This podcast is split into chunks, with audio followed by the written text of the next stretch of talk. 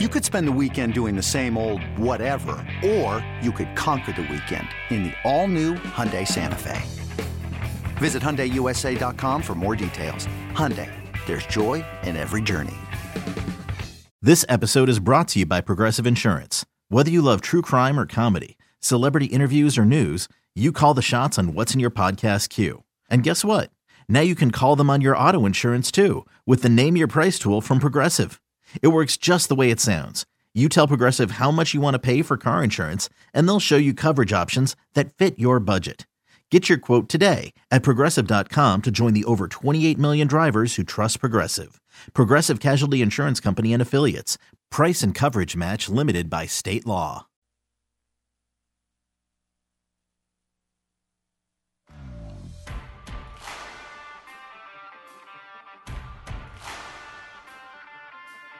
Let's get to BetQL Daily, presented by BetMGM on the BetQL network. Embiid a fake, a spin, another fake, the buckets, and the foul. Joel with a chance at 50 here tonight. Embiid, coast to coast for 70. 70? Towns. Turnaround hook for 60. Towns to the bucket. And a new career for Karl-Anthony Towns. 62. And welcome into a Tuesday edition of BetQL Daily, live coast to coast on the BetQL network. And of course, inside your Audacy app, it's free. Download it today, A U D A C Y. And on Twitch, twitch.tv slash BetQL, and YouTube, plus on all your socials at BetQL Daily. Alongside Joe Ostrowski and Erin Hawksworth, I'm Chris Mack. Welcome in. You heard from Joel Embiid's 70 point game. You heard from Karl-Anthony Towns' 62 point game, and you heard KD's thoughts on the matter, which involved a very large bleep. I have a feeling there may be a lot more bleeps in the Twin Cities tonight, given that, or tonight, this morning, given that last night they got that 62 from Karl-Anthony Towns and still lost somehow to the Hornets at home. Ugh. I know, I know I had Charlotte to cover. I did not have Charlotte to go into Minneapolis, upset the T Wolves, and upset the T Wolves on a night where KAT goes off for 62. Joe, all of this happens on maybe coincidentally, maybe you believe in the cosmic tumblers aligning, the 18th anniversary of Kobe's 81. Yeah, uh, KD thought he was going to be in the team photo, his biggest NBA stories on Monday after a 23 point comeback, a game winner, 43 points. No, nobody's talking about KD. Nobody cares about your comeback against the Bulls because that's what they always seem to do. Last night was wild. And when you have nights like that, one of the fun things is as the night progresses and everybody starts looking up the different stats. Okay, he's the only guy to ever do this. Him and MJ are the only guys to ever do that. Like that number that was thrown out 65 points, 15 rebounds, five assists. Embiid and MJ. That's the list. Embiid last night and uh and Jordan and Brett Brown was in there was was in the in the house for that and Embiid was talking about that post game when like whether or not it's reality like he said it meant a lot to him because he was there for the the rough the lean years early on and to see what it's turned into. And you know both guys Erin maybe as impressive as the final stat line 37 minutes? Like normally yeah. we're just, we're just talking about this numbers like this. You've got to play every moment of that game and that was not the case. And, and with KAT he got almost all of it in the first three quarters he just had nothing left in the last one Yeah, uh, like ten points. So for Embiid, I think the the most impressive part is also like this is coming from a big man. You, I mean, normally you'd be like, oh yeah, like Steph Curry hit a bunch of threes, something like that. But like from Embiid, it's crazy to think that he only hit like one three, and he did sit a bunch of times. He got some rest. Like everything was hitting, and Embiid talked about how unselfish the players were. They knew he was hot, and they just kept feeding him. And at least the Sixers won the game. Like if you're gonna feed right, your star player like they were the cat, like you gotta win that game. The Hornets came into that game with only nine wins. That, come on, man. like well, that's and, ridiculous. And like, I'm sitting there watching that game and going I mean, they're going nuts every time Towns scores, right? They're, they're the whole bench is jumping up, waving towels, especially in the first half when he gets to 44 in the first half. Everybody's going nuts. I'm like, bro, you, you're in a fight with with the Hornets. What yeah. what are you excited about? And that's part of what Chris Finch talked about after the game, the, the immaturity levels he mentioned after the game. It was an absolute disgusting performance of defense and immature basketball um, all the way through the game. So it really didn't slip away. It had been there from the jump. So this is what happens when you uh, have this type of approach. You know, obviously, we're going to try to feed a hot hand, look for a hot hand, but at some point, we got to get back to making the right play. We got to get back to doing the right things. Um, and, um, you know, that's just, uh, like I said, there's a lot of ways to be immature. There's always a lot of ways to be immature, um, and there was a lot of immature performances here throughout the the roster. We totally disrespected uh, the game ourselves, um, and we got exactly what we deserve. So, Chris, did did you also see? I mean, did it turn into Karl trying to hunt like a absolutely a, a big number? And- yeah, I mean it was. I mean, but for a while, I mean, it was going. Um, but you know, down the stretch, we you got uh, you know kind of dried up for us. But um, yeah, so. that is, I mean, Finchy is hot there. If there is a show I, would like to think on the BetQL network that is qualified to comment on immaturity, I'd like to think it's BetQL Daily. I like to think we're in our wheelhouse here, Erin. Uh, but Finchy is hot, and he's right. What what what KAT have like nine or ten in the third quarter, another eight or nine in the fourth quarter after the forty-four point first half. That's clearly what the goal was in the second half. Not you know beating the Hornets on your home court. I mean, not giving them their 10th win of the season. By God.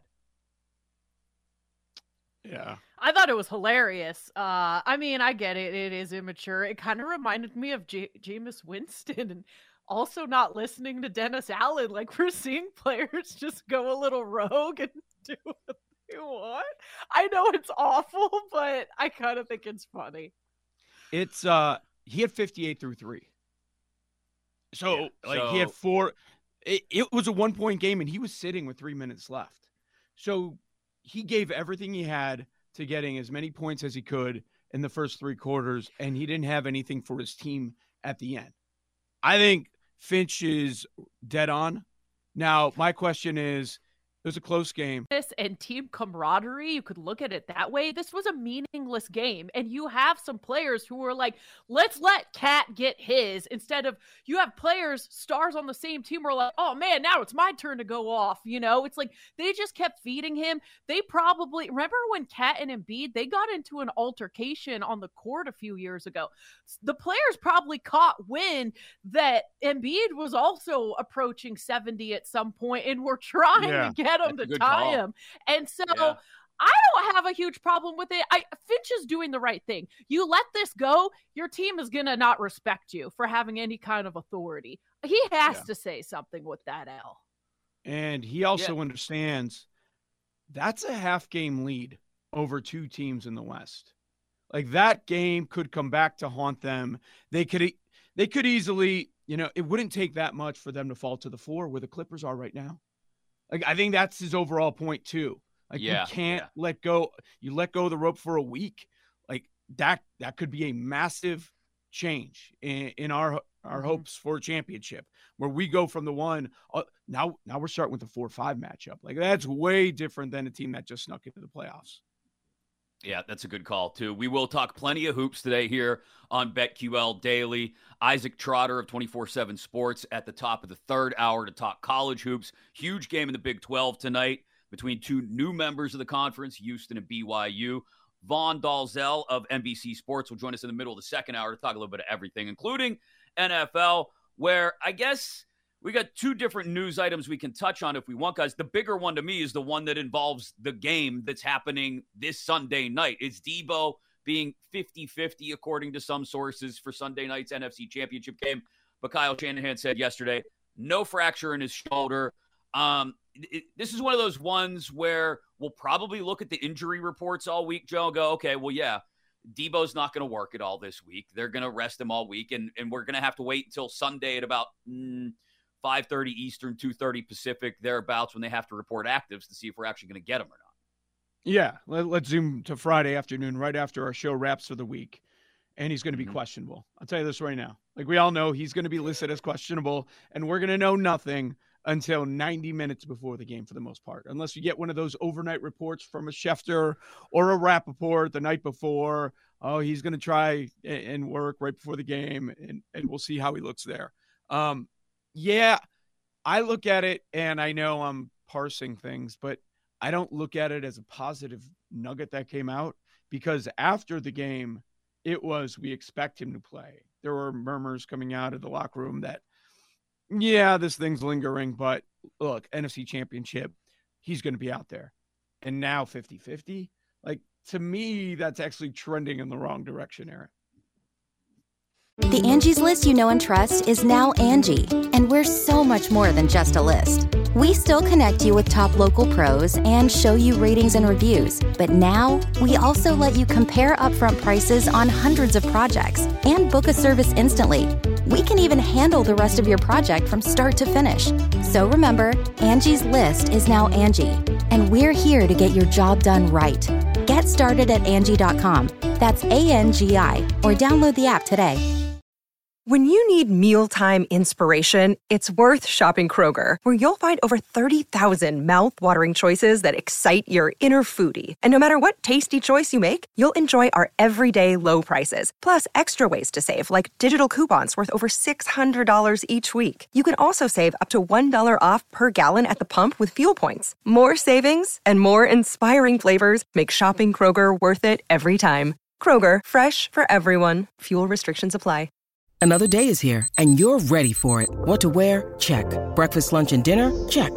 Planning for what's next and how to save for it? That's where Bank of America can help. For your financial to-dos, Bank of America has experts ready to help get you closer to your goals. Get started at one of our local financial centers or 24-7 in our mobile banking app. Find a location near you at bankofamerica.com slash talk to us. What would you like the power to do? Mobile banking requires downloading the app and is only available for select devices. Message and data rates may apply. Bank of America and a member FDIC. I took it the other way that maybe this is a little bit of gamesmanship and that he is playing and they've known all mm. along and that maybe they're trying to make it seem a little bit worse. They're going to be patient and very cautious, make us think like he's not going to play. Who knows? Honestly, probably. does anyone really yeah. know for sure? and even if well, he's not uh, healthy, he's probably going to get pushed out there, right? Just as some sort of a decoy. Yeah. Yeah, what I they do know lose, is, uh, and you don't want to feel like that was part of the reason why. Like if he could have been yeah. out there. Right. We're not touching any Deebo props early in the week. I'll tell you that much. Uh, probably not even before. Probably not at all. Period. Um, unless something changes in the reporting on his status for Sunday night. Another big story in the NFL world yesterday. The Titans don't let Brian Callahan get out of the building? This was not. Oh, no. I just sorry. I, am feeling personally harmed by this because I went off on my Bobby Slowik rant yesterday. But like Brian Callahan, that's. I mean, look, I, I am not going to sit here on a on a and talk about how Mike Vrabel is you know one of the best. Mike Vrabel has his flaws, but first you fire Vrabel, and yeah. then you go in this direction. This does not compute for me, Erin. This is uh, I, I just don't understand what the what what the is this the big move to help develop your quarterback? It doesn't move the needle for me. Brian Callahan is not a coach any of us had really been talking about. Spent the last five seasons as the Bengals OC. Now he's going to be in charge of figuring out what they have with Will Levis. I don't think this is an upgrade over Vrabel. And we've talked about Bobo owners in the NFL, and maybe this is just another terrible decision. Yeah. Um, I when I saw the list of names they were talking to, I mentioned yesterday, like, I don't see where an upgrade is. I don't know exactly what the plan is. I guess the plan was defensive minded guy out, offensive minded guy in. Chris, you just asked, is he going to develop your quarterback? My question is, who's the quarterback? Are right. you sure it's Levis? Are you going to continue to roll with Levis? I do know that it looks like Tannehill's out the door. Derrick Henry's Mm-hmm. probably out the door, and you're going to build around Levis and 40 year old D Hop. Like, what? It, He's not 40, but like, what do you have here? Um, look, I had the same reaction. I was like, really? Okay. I was expecting an underwhelming hire, and holy crap, we got one in Brian Callahan, Bill Callahan's son. But I did. I'm like, I know nothing about this guy, so I, I started looking at some of the coverage from the Bengals' perspective and people that were high on Yeah. him. What they say is he's a big culture guy. He was big with the changes. Um, offensively, when Zac Taylor was getting all the credit, it was really Callahan bringing in some of the LSU Burrow stuff that worked with the Bengals and with Ja'Marr Chase. Um, and what he did is like he looks at the roster, and be like, okay, these are our strengths. This is what we're gonna do. And like when Taylor was getting a lot of credit, like kind of behind the scenes, the word was it was actually this guy. But to that point, maybe the credit goes to Joe Burrow for being, you know, Great. Joe frickin' Burrow. you know? Yeah. I'll give him Right. credit maybe a little bit for helping Jake Browning at, at points this year. It's BetQL Daily presented by BetMGM alongside Joe and Erin, Chris Mackin again today. Coming up next, updated Super Bowl MVP numbers. And if you believe in the Lions, there's a monster number on one of their players that might make sense for you. That coming up next on BetQL Daily. We'll be right back with BetQL Daily, presented by BetMGM on the BetQL network.